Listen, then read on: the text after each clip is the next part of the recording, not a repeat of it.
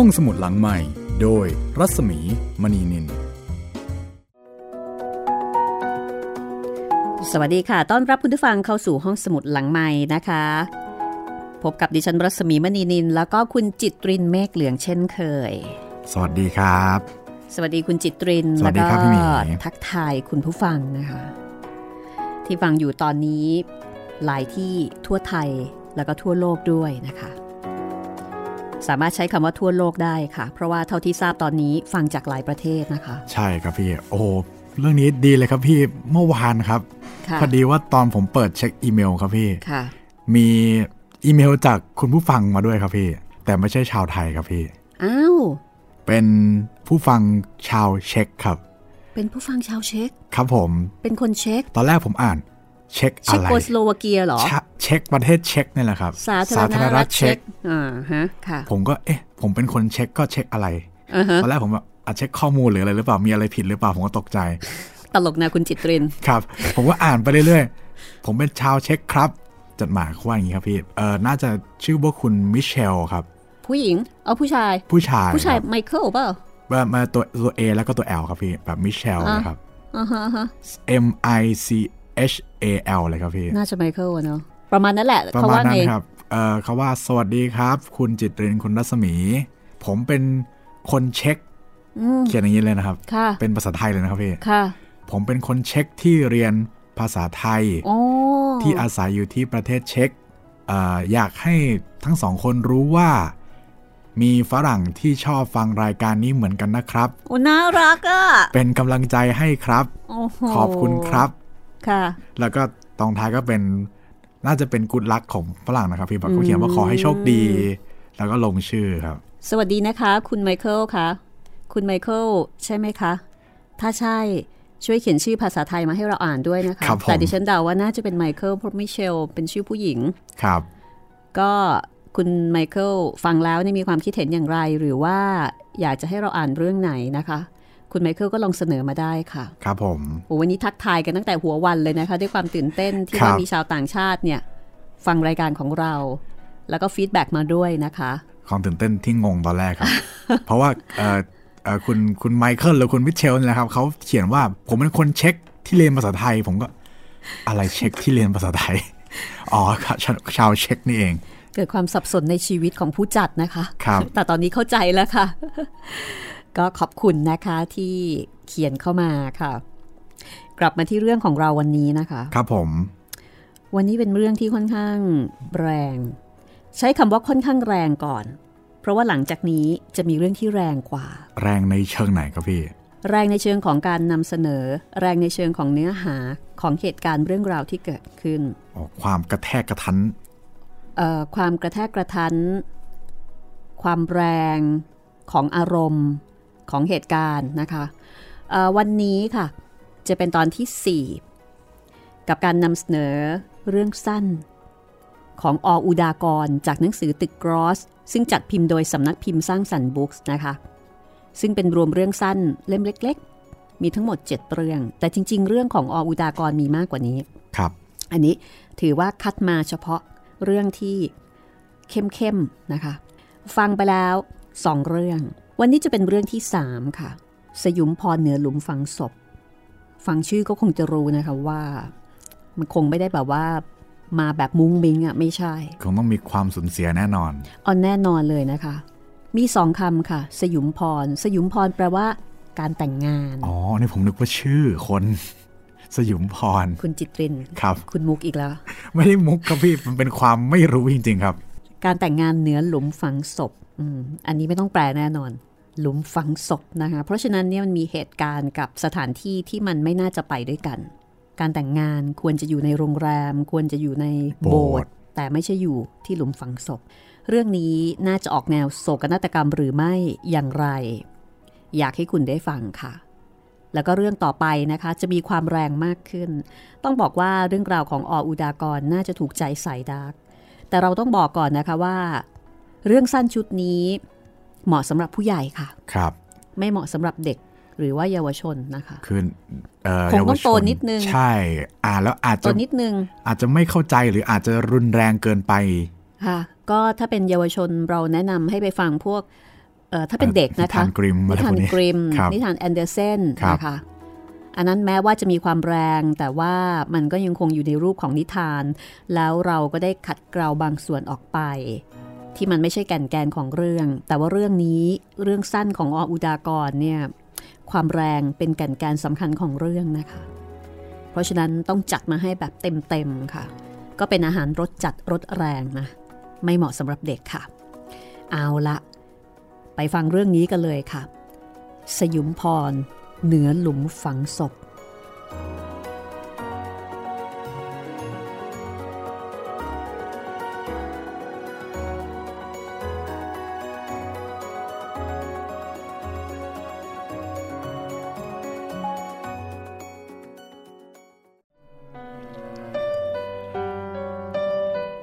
ครั้งหนึ่งที่ข้าพเจ้าคิดถึงสโรชิน เด็กสาวที่ยิ้มผุดผาด เหมือนกับกลีบบัวหลวง และสถาพร ข้าพเจ้าอดคิดอย่างปวดร้าวไม่ได้ ถึงห้องสมุดบนตึกขาว ซึ่งเป็นที่สิงสถิตของโจเซฟ พรีสต์ลีย์คาเวนดิช ฮัมฟรีย์เดวีและฟาราเดย์ถึงเลคเชอร์ของดรแทบ ถึงกฎของเคอร์ชอฟฟ์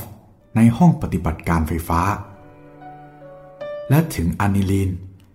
กับการสังเคราะห์ที่มีชื่อเสียงของเซอร์วิลเลียมเพอร์กิน จากบุคคลเหล่านั้น และการปฏิบัติต่างๆ ที่ข้าพเจ้าได้พบทำให้ข้าพเจ้า ดื่มด่ำไปว่า โลกเรานี้ เต็มไปด้วยกฎเกณฑ์ที่ซื่อสัตย์ สิ่งหนึ่งหรือหลายสิ่ง เมื่อดำเนินไปตามกฎที่วางไว้ มันจะเกิดสิ่งใหม่ขึ้นด้วยแน่นอน และซื่อตรงเสมอ ข้าพเจ้า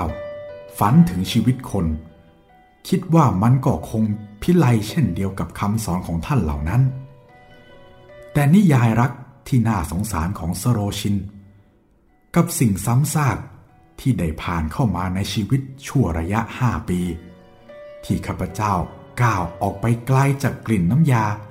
ในห้องทดลอง และกลุ่มควันสีน้ำตาลแกมแดง จากปฏิกิริยาของโบรมีนในกลอดแก้ว บอกกับข้าพเจ้าว่า ความฝันอันเจิดจรัสของตัวเองนั้น ผิดไปไกลเพียงไร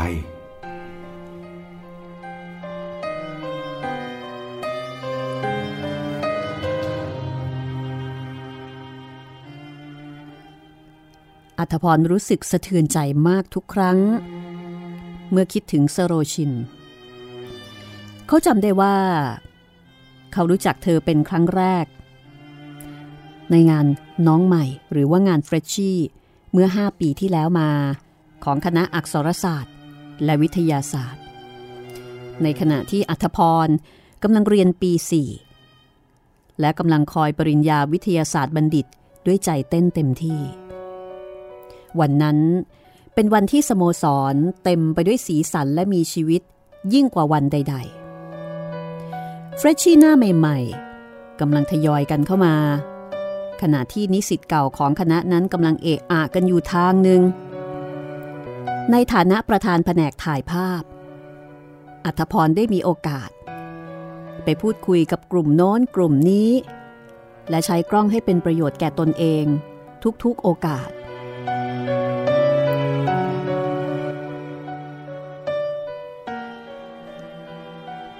นี่อัตพร แกได้รูปเยาวเรศผู้โสพิษตามที่ร่ำร้องมันแห่คราวนี้ ไอ้เจ้าเวกคงจะพอใจพิลึก ถ้าได้รูปนี้ไปลง เกริกสะกิดอัธพรแล้วก็กระซิบ เจ้าเวกที่พูดถึงคือบรรณาธิการหนังสือพิมพ์ของมหาวิทยาลัย นี่ดูสิ โต๊ะริมสุดติดบันไดทางลงของสโมสรนนั่นนะ ขณะที่ชายหนุ่มมองตามสายตาของเพื่อน เขาก็เกือบตะลึง เมื่อได้เห็นภาพเด็กสาว ที่ยืนชิดประตูอยู่อย่างประมาแล้วก็ตื่นเต้นคัทริยาช่อหนึ่ง ซึ่งติดอยู่ใต้ไหล่ ขับสีขาวบริสุทธิ์ของกระโปรงชุดนั้นให้ผุดผาดขึ้น ราวกับชายอาพรของอุสาเทวี ผู้เบิกทวารบทเบื้องบูรพา ริมฝีปากของเธอบาง และขณะยิ้ม อัธพรนึกถึงกรีบบัวหลวง ซึ่งแย้มรับแสงอ่อนของดวงอาทิตย์เมื่อเช้าตรู่นั้น ว่าไงล่ะเกริกกระตุกแขนอัธพร เกริกแกตาแหลมมาก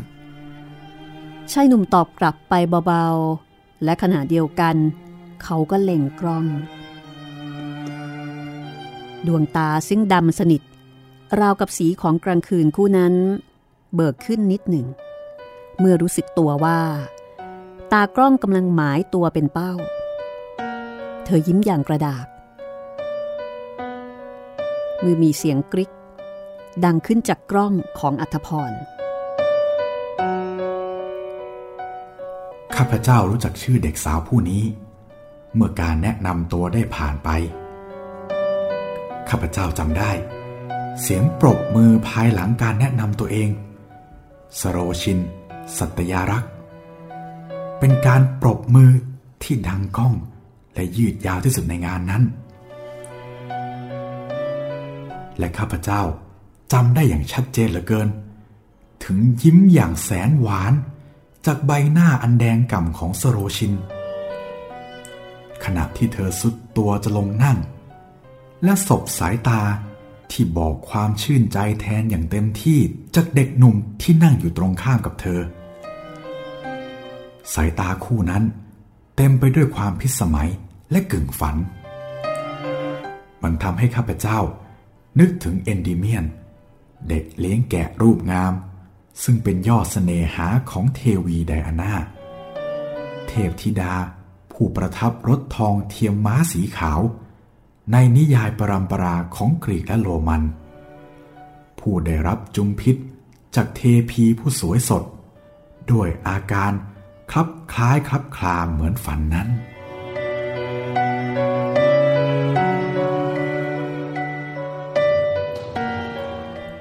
เมื่อการรับประทานเลี้ยงผ่านไป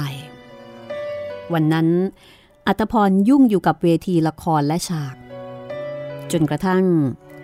เกือบ 19นาฬิกางานจึงได้สิ้นสุดลง อัตพรมายืนอยู่ตรงบันไดตึกจักรพงศ์อย่างอ่อนใจ ทั้งเฟรชชี่และนิสิตเก่ากำลังทยอยกลับ บนถนนสายหน้าตึกจักรพงศ์เต็มไปด้วยสีและเสียงก้ามปูซึ่งยืนกิ่งระเกะระกะอยู่ข้างถนนสะบัดใบร่วงหล่นลงมาอย่างไม่หยุดหย่อน ขณะที่บัวฝรั่งก็บานสะพรั่งอยู่เหนือน้ำในคู ซึ่งราบเรียบราวกระจก จนกระทั่งคนสุดท้ายเกือบจะลงจากสโมสรแล้ว อัธพรจึงได้เห็นสโรชิน เด็กสาวที่มีชื่อ แล้วก็ยิ้ม เช่นเดียวกับบัวหลวง เลี้ยวมาจากมุมตึกด้านหนึ่ง บัวขาวในคู ดูคล้ำไปชั่วขณะ ย่าเมื่อเจ้าของร่างในอาพรสีผ่องนั้นกลายผ่านมา ใบไม้สีเหลืองแก่ปลิวอยู่ในอากาศ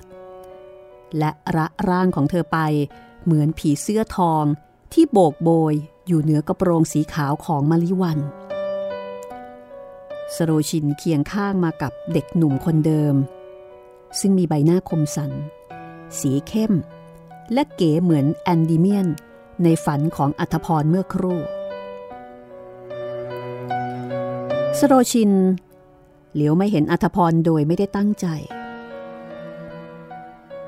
เธอยิ้มดูเหมือนยิ้มให้กับกล้องที่เขาสะพายอยู่ และก็หันไปพูดกระซิบกับผู้ที่ร่วมทางมาด้วย อัธพรเห็นเด็กหนุ่มผู้นั้นหรีตาให้สโรชินอย่างล้อเลียน และชั่วขณะต่อมา เด็กหนุ่มคนนั้นก็หันมายิ้มกับเขาอย่างเปิดเผย ชายหนุ่มก็เลยโบกมือให้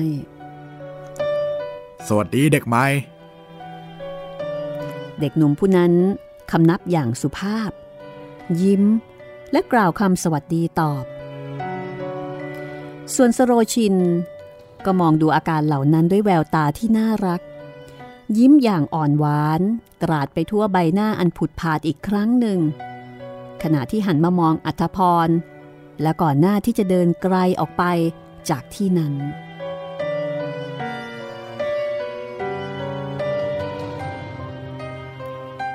ฟ้าเกือบจะค่ำแล้ว มหาวิทยาลัยกำลังถูกปกคลุมไปด้วยความขมุกขมัว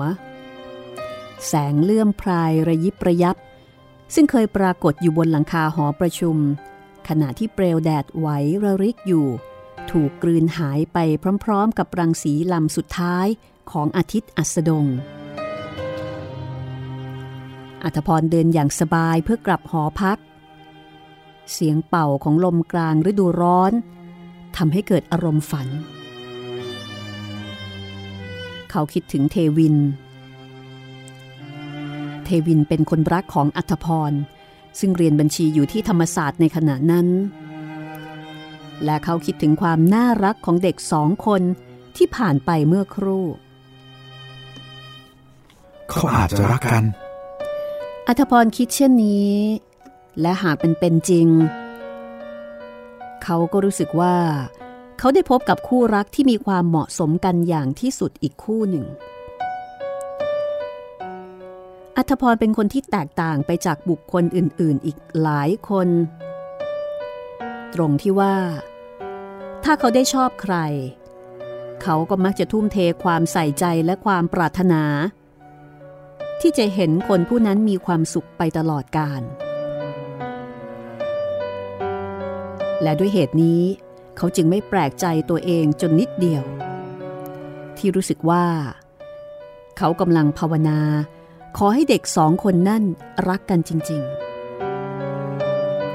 เขาภาวนาในขณะที่ก้าวไปบนถนนคอนกรีตภายในรั้วสีชมพู ใต้เงาครึ้มของต้นก้ามปู เด็กสองคนนี้ถูกชะตาเอาจริง ๆ จัง ๆ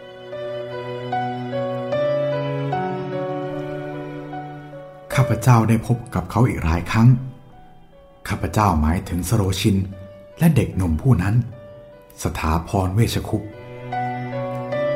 บางทีบนสโมสร บนห้องสมุดที่ตึกอักษรศาสตร์ ที่สนามรักบี้ และบ่อยครั้งที่ตึกเคมี ทุกครั้งนั้น ข้าพเจ้ามักจะพบเขาทั้งคู่เสมอ ข้าพเจ้าแอบพบแววตาที่สถาพรมองสโรชิน มันเป็นแววตาที่เต็มไปด้วยความบูชาและดูดดื่มเสียจริงจัง และข้าพเจ้าเชื่อความสังเกตของตัวเองว่าไม่ผิด ที่คิดว่าได้พบการมองที่มีความหมายไม่น้อยกว่านั้นของสโรชิน เด็กสองคนนี้รักกันอย่างที่ข้าพเจ้าเข้าใจ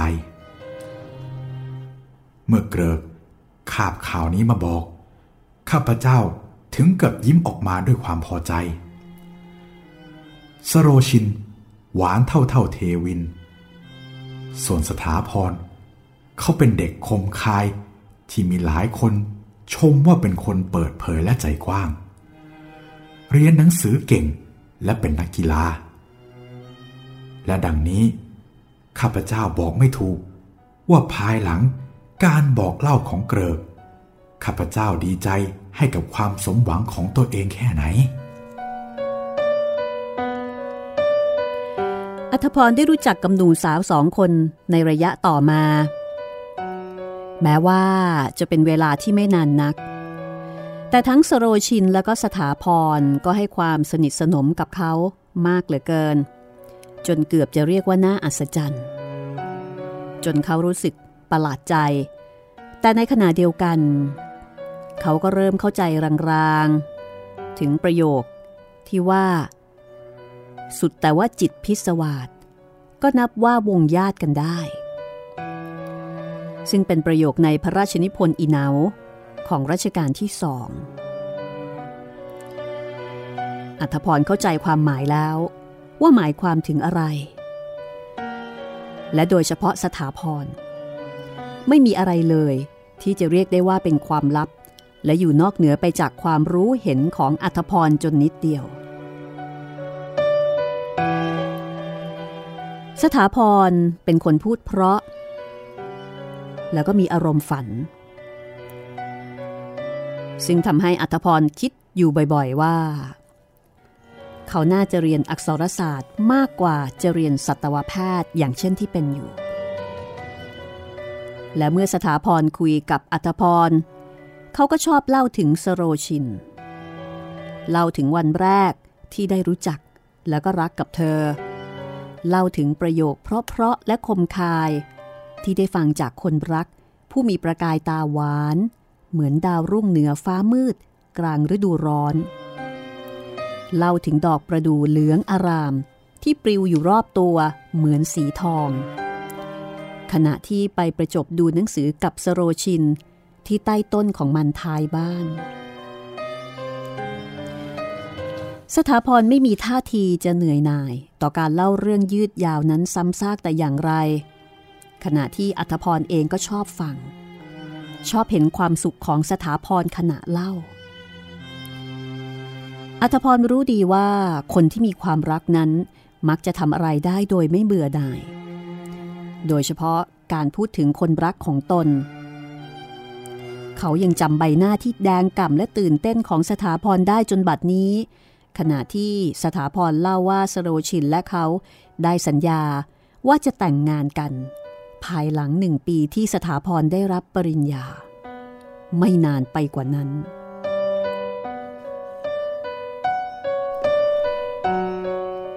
ข้าพเจ้าเคยฝัน ไปกับคำเล่าที่ไม่รู้เหน็ดเหนื่อยของสถาพร จินตนาการของข้าพเจ้า บันเจิดไปด้วยกลิ่นอายหวานชื่น จากสิ่งที่เราเรียกกันว่าความรัก ความสุขและความสมหวัง ข้าพเจ้าฝันถึงดินแดนหนึ่ง ซึ่งดาดไปด้วยมัทุรสจากยานน้ำพึ่ง และกุกกองไปด้วยแสงจันทร์ ที่มีสโรชินและสถาพรสถิตอยู่เหนือ ข้าพเจ้าคิดถึงเทวิน และความสุขจากสิ่งเดียวกันนี้ แต่อนิจจา ในขณะนั้น ข้าพเจ้าไม่เคยได้ทราบว่า การเวลาสามารถจะเปลี่ยนแปลงเหตุการณ์ และพิมานมาตรในความหวังของมนุษย์ไปได้มากเพียงใด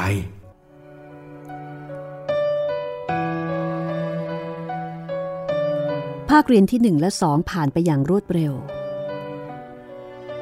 ภาคเรียนที่สามซึ่งบรรยากาศเครียด ไปด้วยกลิ่นสอบ ได้ย่างมาถึง ความเยือกเย็นของอากาศปลายฤดูหนาว และกลุ่มหมอกบางๆ ซึ่งล่องลอยอยู่กลางสนามในยามเช้าตรู่ เพื่อที่จะละลายไปเมื่อแสงแดดกล้า ค่อยๆคคลายตัว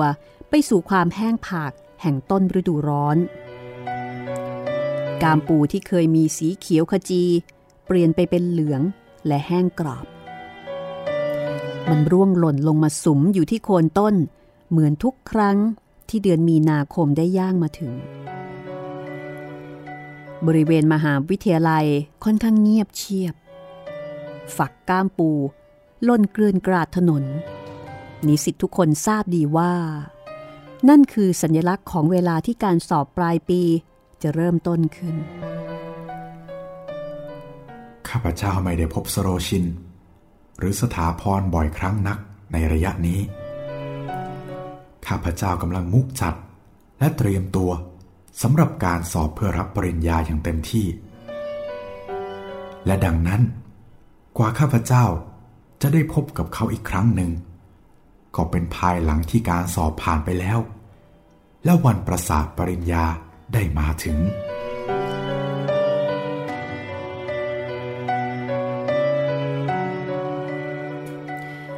คุณกำลังฟังเรื่องสั้นของออุดากร สยุมพรเหนือหลุมฝังศพ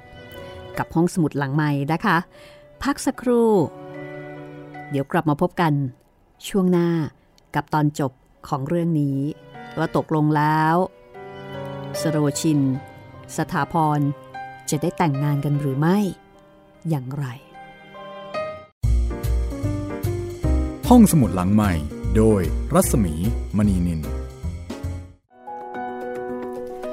เข้าสู่ช่วงที่สองนะคะของห้องสมุดหลังใหม่ค่ะ กับเรื่องสั้นสยุมพรเหนือหลุมฝังศพ จากปลายปากกาของออุดากรนะคะ จัดพิมพ์โดยสำนักพิมพ์สร้างสรรค์บุ๊กค่ะ ฟังดูคือเรื่องถึงราวก็ไปเรื่อยใช่คือตอนนี้ยังไม่เห็นวิแววโศกนาฏกรรมอะไรพี่ๆก็เหมือนกับว่าเป็นความสัมพันธ์ของรุ่นพี่รุ่นน้องครับเหมือนกับเวลาที่เราเห็นคนเขารักกัน เราก็ยินยินดีดีไปกับเขาด้วยอ่าแต่ถ้าเรามาทรงนี้ก็น่าจะมีอาการบางอย่างภายหลังหรือเปล่า คุณผู้ฟังล่ะคะคิดยังไงอ่าเล่ามาทรงนี้แล้วนะคะ สโรชินเนี่ยเป็นคนสวยมากครับๆในขณะที่สถาพรก็ดูเป็นคนหนุ่มที่เหมาะสมกันดี ดูเป็นคนที่ก็มีความสามารถ แล้วก็เป็นคนที่มีความรักจริง มีความตั้งใจจริง ในการที่จะแต่งงานกับผู้หญิงที่เขารัก แล้วก็ดูเหมือนว่าสถาพรเนี่ยรักแฟนมาก เวลาที่พูดกับคนอื่น โดยเฉพาะพูดกับพัตพรเนี่ยเรื่องที่คุยก็จะมีแต่เรื่องแฟน คือรักมาก ทุกสิ่งทุกอย่างก็คืออยู่ที่ผู้หญิงคนนี้ ก็ดูเหมือนว่าเป็นคู่รักที่เหมาะสมกันใช่ไหมใช่ครับพี่ แล้วก็ดูเหมือนว่าทั้งคู่เนี่ยควรจะต้องลงเอยกัน สร้างครอบครัวด้วยกันอย่างมีความสุข เพราะว่าใจตรงกันแหมสมัยก่อนนี่ยังไม่ค่อยมีปัญหาเกี่ยวกับเรื่องกิ๊กกักอะไรนะคะ คือรักจริงรักเดียวอ่ารักกันก็รักกันครับเดี๋ยวเราไปฟังกันต่อเลยนะคะ กับสยุมพรเหนือหลุมฝังศพ กับเรื่องเล่าของอัธพรนะคะที่มีต่อ หนุ่มสาวคู่หนึ่งนั่นก็คือสโรชินและสถาพรค่ะ จากบทประพันธ์ของออุดากร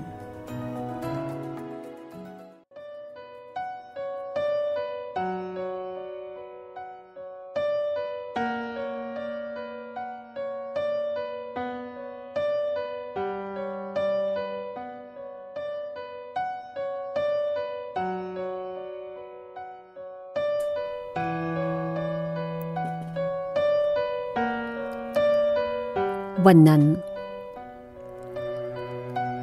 บรรยากาศเหนือมหาวิทยาลัยเต็มไปด้วยกลิ่นอายของความศักดิ์สิทธิ์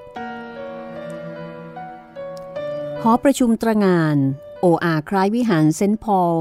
ในวันราชาพิเศษของพระเจ้ากรุงอังกฤษศาสตราจารย์หลายท่าน ในเสื้อปริญญาสีเข้มเดินหายเข้าไปในหอประชุมนั้น ด้วยท่าทีที่เต็มไปด้วยความภาคภูมิและเคร่ง มันเป็นวันที่มหาวิทยาลัยเฉิดฉายด้วยชายครุยของเสื้อปริญญาอันหลากสี แสงแดด ทาบกับพื้นหญ้าที่โน่นและที่นี่ เหลืองอารามเหมือนทองนพคุณ และบนหญ้าสีทองนี้เอง ข้างหอประชุม อัธพรได้พบกับเด็กคู่นั้น ซึ่งเข้ามายืนอยู่ข้างๆเขาอย่างเงียบๆสโรชินให้พร และแสดงความยินดีแก่เขาด้วยน้ำเสียงที่แจ่มใส โดยมีสถาพรยืนยิ้ม ในตาเป็นประกาย อัธพรยิ้มอย่างตื้นตัน ขณะที่กล่าวขอบใจสโรชิน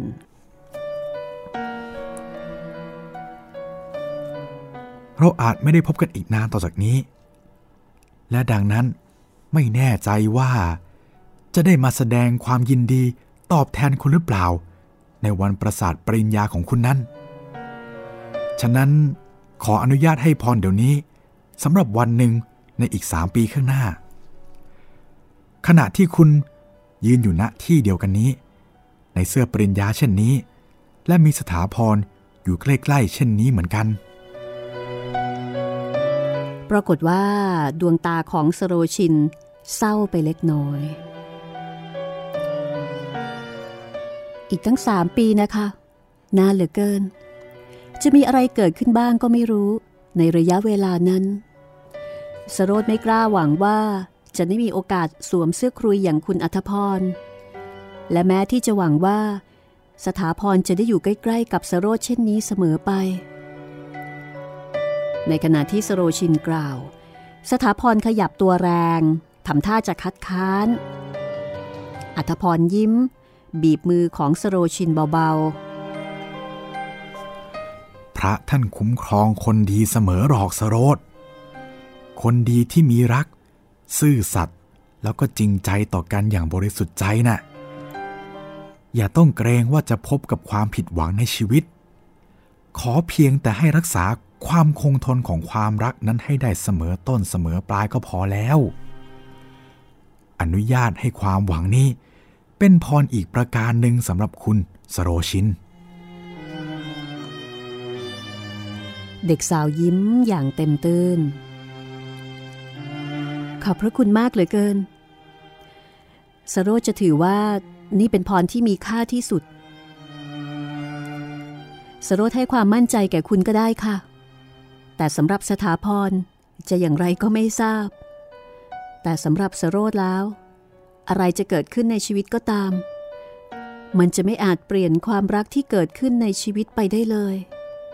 แม้แต่ความตาย ดวงตาวามคู่นั้นรุ่งขึ้นราวกับประกายฟ้าขณะพยับเมฆยาสีทองขับผิวเนื้อของเธอ ดูสุกปรั่ง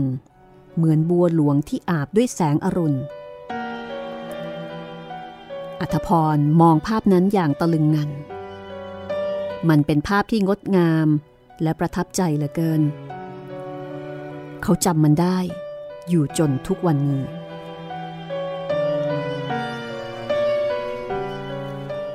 เราไม่ได้พบกันอีกจริง ๆ หลังจากนั้น ข้าพเจ้าไปหมกตัวอยู่กับแผนกเคมีในโรงงานอุตสาหกรรมของรัฐบาลแห่งหนึ่งที่ลำปาง และใช้ชีวิตให้แก่บทเรียนที่ขมขื่นของโลก อยู่ที่นั่นตลอดเวลาห้าปี ข้าพเจ้าได้พบกับความอายุติธรรมที่น่าชิงชังของโลกซ้ำๆซักๆ จนเกือบจะชินกับมันเสียแล้ว หัวใจของข้าพเจ้า ชาไปต่อความรู้สึกโศกเศร้าที่จะเกิดขึ้น แม้แต่ข่าวมั่นของเทวินที่ปรากฏในหน้าหนังสือพิมพ์ ซึ่งปัดความหวังอันเจิดจรัสของข้าพเจ้าให้ทลายไป เหมือนแก้วเจรไนบาง และเปราะหล่นจากที่สูง ข้าพเจ้าเป็นอีกผู้หนึ่งเหมือนกัน ที่ถูกโชคตีฟุบลงไปอยู่แทบเท้า และสำรวนสำทับยังเย้ยหยันแต่ข้าพเจ้า ถือตัวเกินไป ที่จะก้มศีรษะให้กับความรันทดของตัวเอง ข้าพเจ้าหัวเราะเสียงปราปรา ให้แก่โชคชะตา ตามสบายของท่าน โชคที่รัก ข้าพเจ้าร้องอยู่ในใจเช่นนี้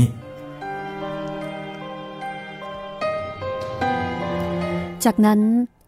อัธพรก็หลีกเลี่ยงการลงไปกรุงเทพในทุกๆกรณี เขาไม่ได้รับข่าวจากใครอีกเลย แม้แต่สถาพรหรือสโรชิน กระทั่งเมื่อต้นปี ในขณะที่อัธพร ใช้เวลาหยุดงานในต้นฤดูร้อนอยู่ที่สุขโขทยัยซึ่งเขาไปเตร็ดเตรอยู่ที่นั่นเกือบสองอาทิตย์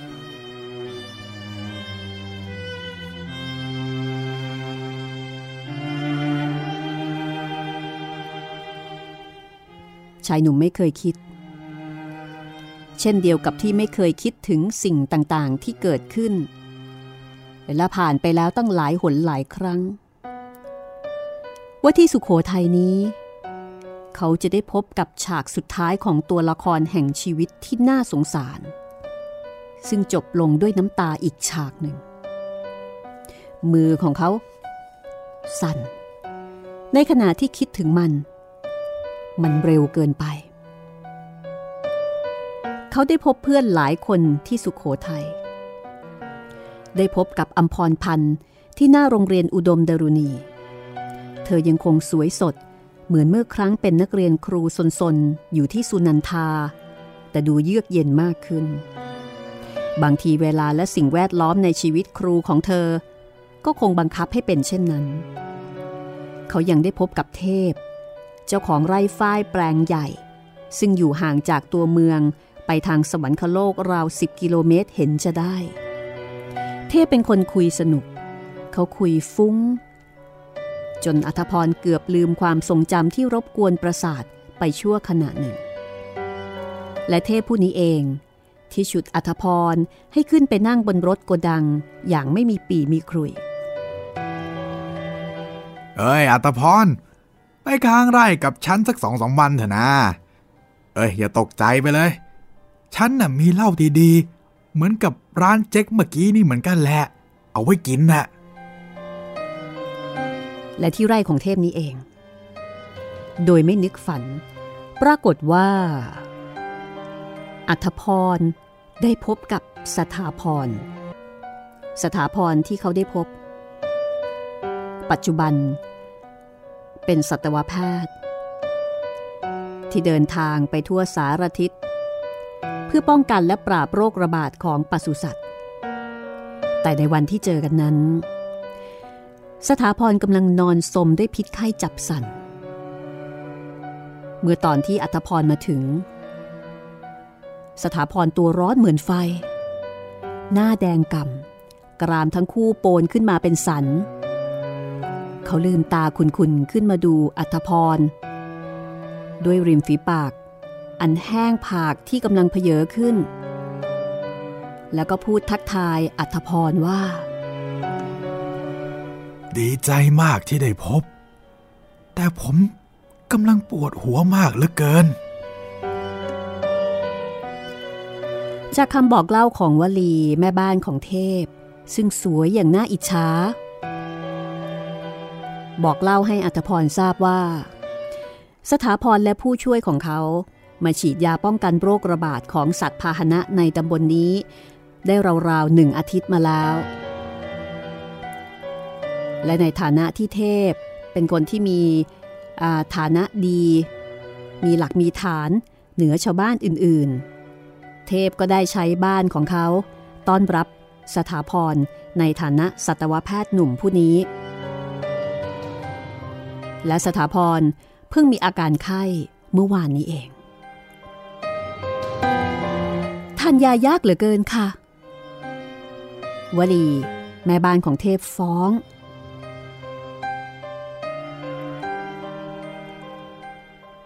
เมื่อมีโอกาสได้เจอกัน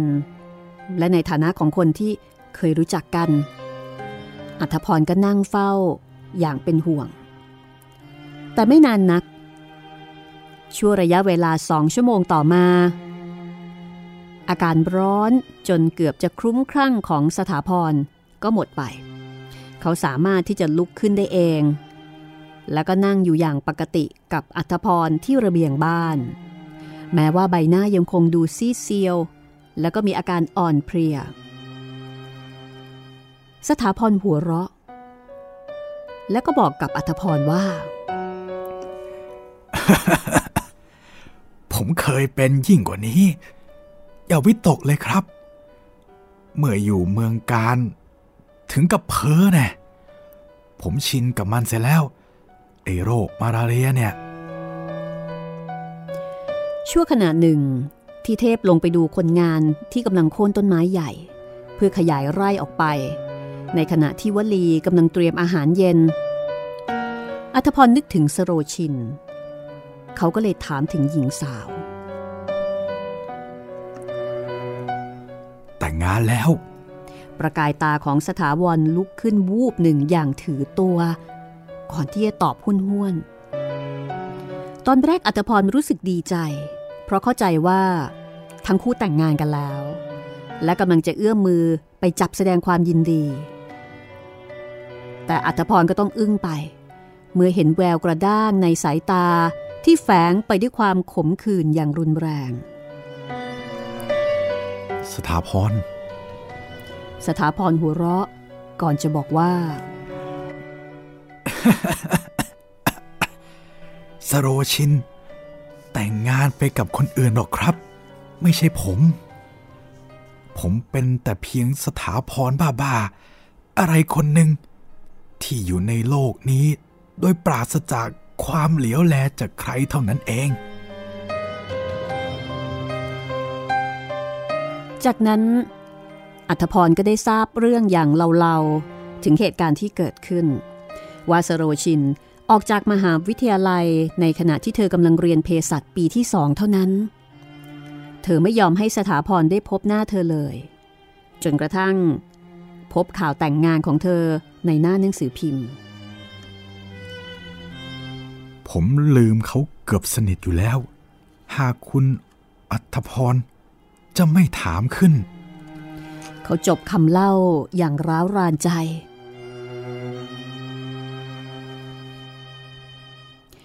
กลิ่นใบไม้สดที่ถูกสุม ปลิวแทรกมากับลมร้อนวูบหนึ่ง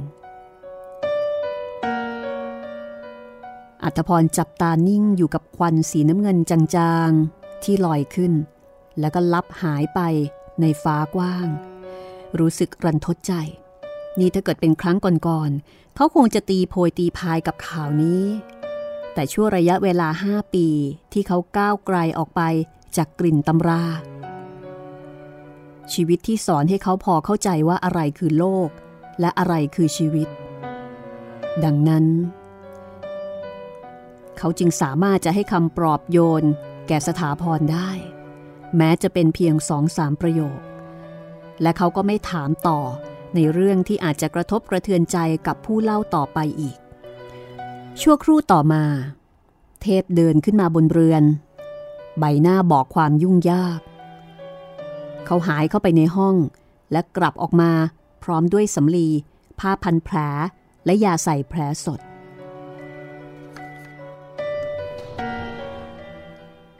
ปะโทเจ้าทำนะสิ ไม่รู้ว่ามันทำยังไง ฟันต้นประดูอยู่ดีๆขวานหลุดมือ ไปล่อแข่งเจ้ายอดเข้าเบอร์ไป โอ้เล่นเล่อสิ้นดี และยังทำตาขาวห้าวว่าอย่างนั้นอย่างนี้อีก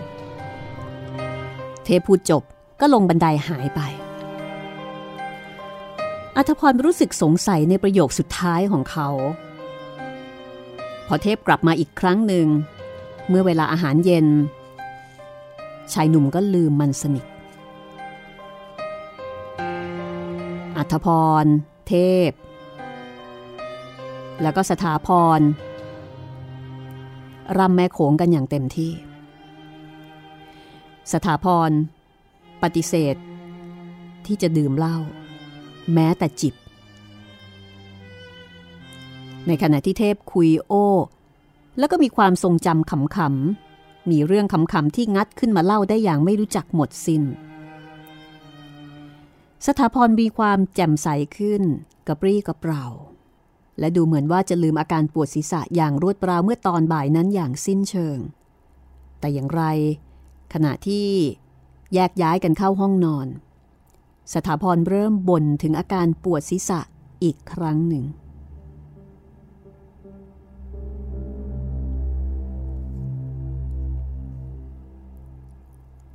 ในขณะที่อัธพรล้มตัวลงนอนอีกเตียงหนึ่ง ซึ่งอยู่ในห้องเดียวกับสถาพร เขารู้สึกมึนแล้วก็หนักศีรษะ เขาเห็นสถาพรยังคงยืนอยู่ที่หน้าต่าง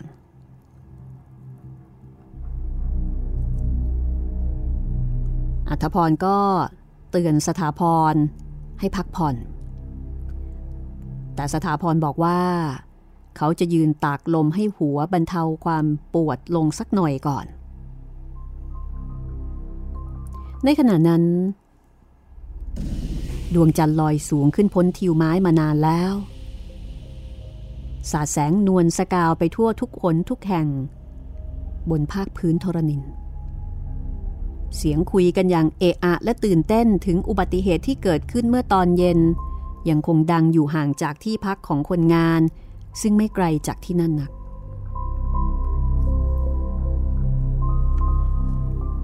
ข้าพเจ้าเห็นสถาพร ฟังอยู่อย่างตั้งอกตั้งใจ ส่วนข้าพเจ้าได้ยินเพียงแว่วๆขณะที่เคลิ้มและกำลังจะหลับ จากเสียงเหล่านั้น ถึงรถคว่ำคนตายต้นประดู ข้าพเจ้าคิดว่า ได้ยินเสียงอุทานจากสถาพร แต่มันเลือนรางเต็มทน เพราะเปิกตาข้าพเจ้า หนักและหลับไปในชั่ววินาทีต่อมา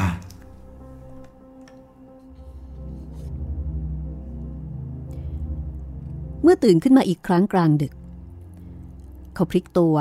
แล้วมองไปที่เตียงของสถาพร ปรากฏว่า บนเตียงนั้น ไม่มีร่างของสถาพรนอนอยู่ ปลายเตียง มีเพียงถ้วยแก้วที่แตกละเอียดและขวดสุรา ซึ่งปราศจากเหล้าแม้แต่หยดเดียวกริ้งอยู่ ซึ่งเขาจำได้ว่าเมื่อตอนหัวค่ำมันยังคงมีเหล้าอยู่เต็ม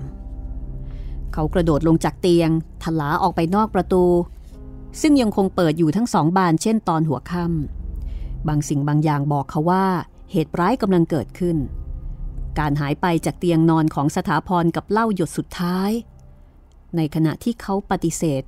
แม้แต่การจิบเมื่อตอนหัวค่ำทำให้ความคิดของอัธพรสับสนเต็มที่ สถาพร ไม่มีเสียงตอบกลับ ทุกอย่างเงียบเชียบเหมือนฝัน ดวงจันทร์ทอแสงลงมาเย็นเฉียบ สถานใจ เทพและวลีก้าวออกมาจากห้อง ถามอย่างตกใจ เอ้ย มีอะไรกันเหรออัตพร นั่นสิ เกิดอะไรขึ้นหรือคะอัธพรเล่าให้ทั้งคู่ฟังอย่างรวดเร็วด้วยความตื่นตระหนก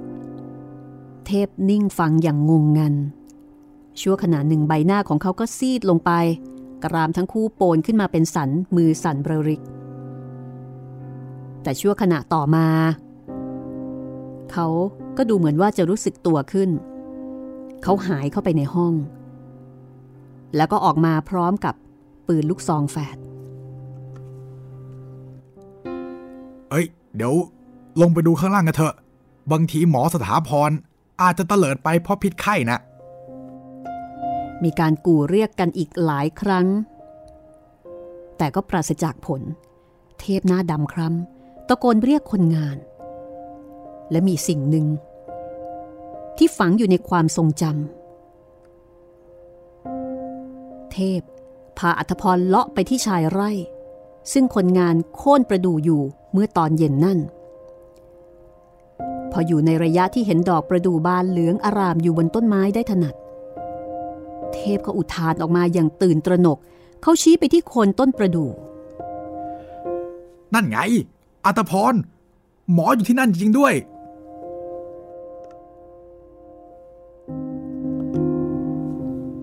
ข้าพเจ้า ชาไปทั้งร่าง เหมือนถูกจี้ไขสันหลัง ด้วยกระแสไฟฟ้า เมื่อเห็นภาพที่ปรากฏอยู่ตรงหน้านั้น ข้าพเจ้ามองดูอย่างตะลึงงัน เหนือพื้นดินที่ปูด้วยสีทองของดอกประดู่ที่เริ่มบาน แล้วร่วงหล่นลงมาเป็นสายนั้น สถาพรคุกเข่าอยู่ด้วยท่าทีของจอมทัพผู้พิชิตศึก ที่กำลังเอื้อมไปรับหัดจากราชินีผู้โสพิษที่ประทับเหนือบัลลังก์ประดับเพชรมาประทับริมฝีปาก ดวงตาของเขาหรีอย่างเคลิ้มฝัน สโรชิน สุดที่รัก พี่มาทันเวลาพอดี ดูสิ ดอกประดู่กำลังบาน เออ ประดู่ บานครั้งที่หกวันสยุมพรของเรา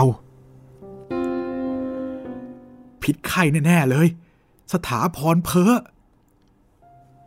เทพ บอกให้คนออกรถเดี๋ยวนี้เลย เราต้องพาสถาพรไปส่งหมอให้เร็วที่สุด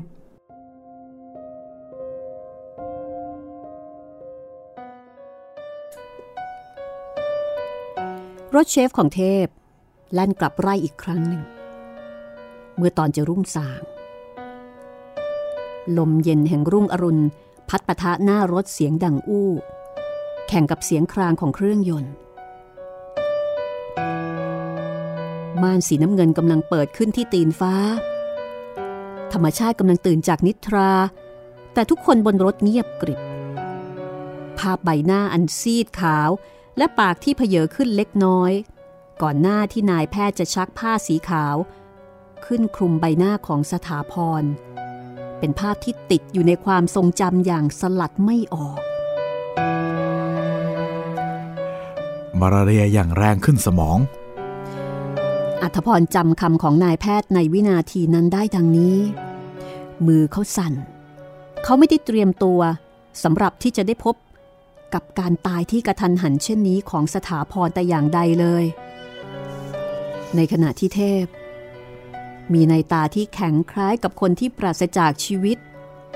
มือที่จับพวงมาลัยก็เกรงจนเห็นได้ชัด ครั้งหนึ่ง อัธพร เมื่อสามปีมาแล้ว บนถนนสายสุขโขทัยสวรรคโลก ที่หน้าไร่ของฉัน ซึ่งยังเคยเป็นป่า และฉันยังไม่ได้มาจับจองที่นี่เอง ได้เป็นที่ตายของผู้หญิงคนหนึ่ง ด้วยอุปัตวเหตุรถคว่ำก่อนจะตาย เธอขอร้องให้สามี ซึ่งรอดพ้นจากอันตรายไปได้อย่างประหลาด ให้ฝังศพเธอไว้ใต้ต้นประดูที่ยืนทะมึนอยู่ต้นเดียวกับที่ร่มไร่ของฉันนี่เอง เมื่อสามีรับคำเธอหลับตา และยิ้มอย่างเป็นสุข เธอพนมมือขึ้นเหนือทรงอก และพูดเสียงสดใส จนใครๆ ฟังขนลุกเกลียว เธอพูดอย่างนี้ ฟังให้ดีนะอัตพร สถาพร สโรจจะคอยเธออยู่ณที่นี้ เพื่อที่ว่าวันหนึ่ง เธอจะได้ทราบว่า สโรจยังรัก และก็ซื่อสัตย์ต่อเธออย่างไร ตลอดระยะเวลาที่ต้องแต่งงานกับคนอื่นเเพื่อช่วยคุณพ่อให้พ้นจากการถูกฟ้องล้มละลาย ใต้ต้นประดู สถาพร สโรจจะคอยเธอ จนกว่าเราจะได้พบกัน เช่นเดียวกับวันที่สโรธอยู่ในอ้อมกอดของเธอ ใต้ต้นประดู่อย่างเดียวกันนี้ ที่บ้านหลังเก่าของสโรธนั่นอีก อัตพรใต้ต้นประดู่ต้นนั้น เป็นที่ฝังศพของผู้หญิงคนนี้จริงๆ คนงานของฉัน เล่าให้ฉันฟังเมื่อตอนที่ฉันเอายาลงไปให้เจ้ายอดนั่น ครั้งแรก ฉันก็ไม่ทราบว่าสถาพรในเรื่องนั้น จะเป็นคนคนเดียวกับหมอ จนกระทั่ง เอ่อ กระทั่งแกได้บอกว่า หมอกับสโรชินนี้มีความสัมพันธ์กันอย่างไร อัธพรเย็นว่าไปทั่วสลัง นึกถึงเสียงแว่วๆของคนงานก่อนจะหลับ ซึ่งเล่าถึงรถคว่ำคนตาย ประดู นึกถึงเสียงอุทานของสถาพร ผู้พิงหน้าต่างอยู่ท่ามกลางแสงเย็นเยียบของพระจันทร์และเสียงเล่านั้น คอของเขาแข็งและเต็มตื้น มันอาจจะเป็นเพราะพิษสุราที่สถาพรดื่มเข้าไป ภายหลังการได้ยินคำบอกเล่านั้น หรือไม่ก็พิษไข้ซึ่งกำลังสิงอยู่ในสมอง ที่ส่งให้สถาพรไปเพ้ออยู่เหนือหลุมฝังศพของสโรชินที่โคนประดู่นั่น แต่โดยฉับพลัน หยดน้ำตาหยดหนึ่ง หยาดลงบนหลังมืออย่างไม่รู้ตัว เขากำลังคิดถึงคำเพ้อสุดท้ายของสถาพรก่อนหน้าที่เขาจะสิ้นใจ ดูสิ ประดู บานครั้งที่หก สยุมพรของเรา ชั่ววินาทีนั้น อัธพรนึกถึงสัญญาที่สถาพรเคยเล่า สัญญาที่ว่าเขาและสโรชิน จะแต่งงานกันภายหลังหนึ่งปีที่สถาพรได้รับปริญญา จะไม่นานกว่านั้น ชายหนุ่มขนลุกเกลียว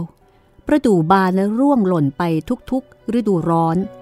ตลอดระยะเวลาห้าปีที่สถาพรอยู่ในมหาวิทยาลัย และเดี๋ยวนี้มันกำลังบานครั้งที่หกครบกำหนดวันที่เขาฝันจะได้แต่งงานกันพอดี งานสยุมพรได้บังเกิดขึ้นจริง ๆ ใต้สีเหลืองรำไพของประดู่ที่เริ่มบานนั่น แต่อนิจจา มันเป็นเพียงสยุมพรที่มีหลุมฝังศพเป็นเตียงวิวา และมีหยาดน้ำตาแทนหยดน้ำสังเท่านั้นเอง ชายหนุ่ม ตัวสั่นสะท้าน เกือบจะทนทานไม่ไหวต่อความสำนึกเช่นนี้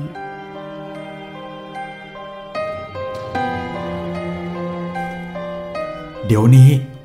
ทุกครั้งที่ข้าพเจ้า นั่งอยู่ในความเงียบของราตรี ข้าพเจ้ามักมองขึ้นไปบนฟ้ามืด ซึ่งพร่างพรายด้วยกลุ่มดาวเล็กๆ ที่ขาวพร่าคล้ายธุลีที่อาบด้วยสีเงิน มองดูทางช้างเผือก ซึ่งสุกสกาวอยู่บนฟ้าณที่นั้น มันเคยเป็นที่เสวยสุขนิรันดรของหนุ่มสาวคู่หนึ่ง ผู้ปฏิญาณกันต่อหน้าแม่คงคาสวรรค์ ถึงความปรารถนา ที่เนื่องมาแต่ความรักอันดูดดื่มของเขา ข้าพเจ้าอยากทราบเสียจริง ๆ หน้าที่เดียวกันนั้น จะได้เป็นที่สิงสถิต ของวิญญาณรักที่น่าเวทนาอีกสองดวงของข้าพเจ้าบ้างหรือไม่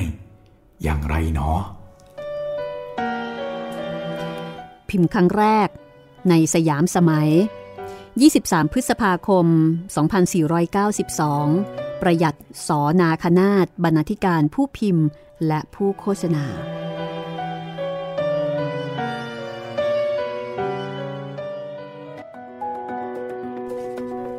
และนี่คือเรื่องสยุมพรเหนือหลุมฝังศพนะคะ งานเขียนของออุดากรค่ะ โอ้โหก็ไม่บรรยายอะไรมากอีกนะคะ ครับผม ทุกสิ่งทุกอย่างคงชัดเจนกับความรู้สึกของเรื่องสั้นเรื่องนี้ อันนี้ว่าแรงแล้วนะคะ เรื่องต่อไปแรงกว่าค่ะครับแล้วก็ผมไม่อยากให้คุณพลาดนะคะ เรื่องต่อไปตอนต่อไป เรื่องนี้เป็นที่วิพากษ์วิจารณ์กันอย่างรุนแรงในสังคมยุคนั้น พบกันตอนต่อไปนะคะ กับเรื่องสั้นของออุดากร วันนี้เราสองคนลาไปก่อนค่ะ สวัสดีครับ สวัสดีค่ะ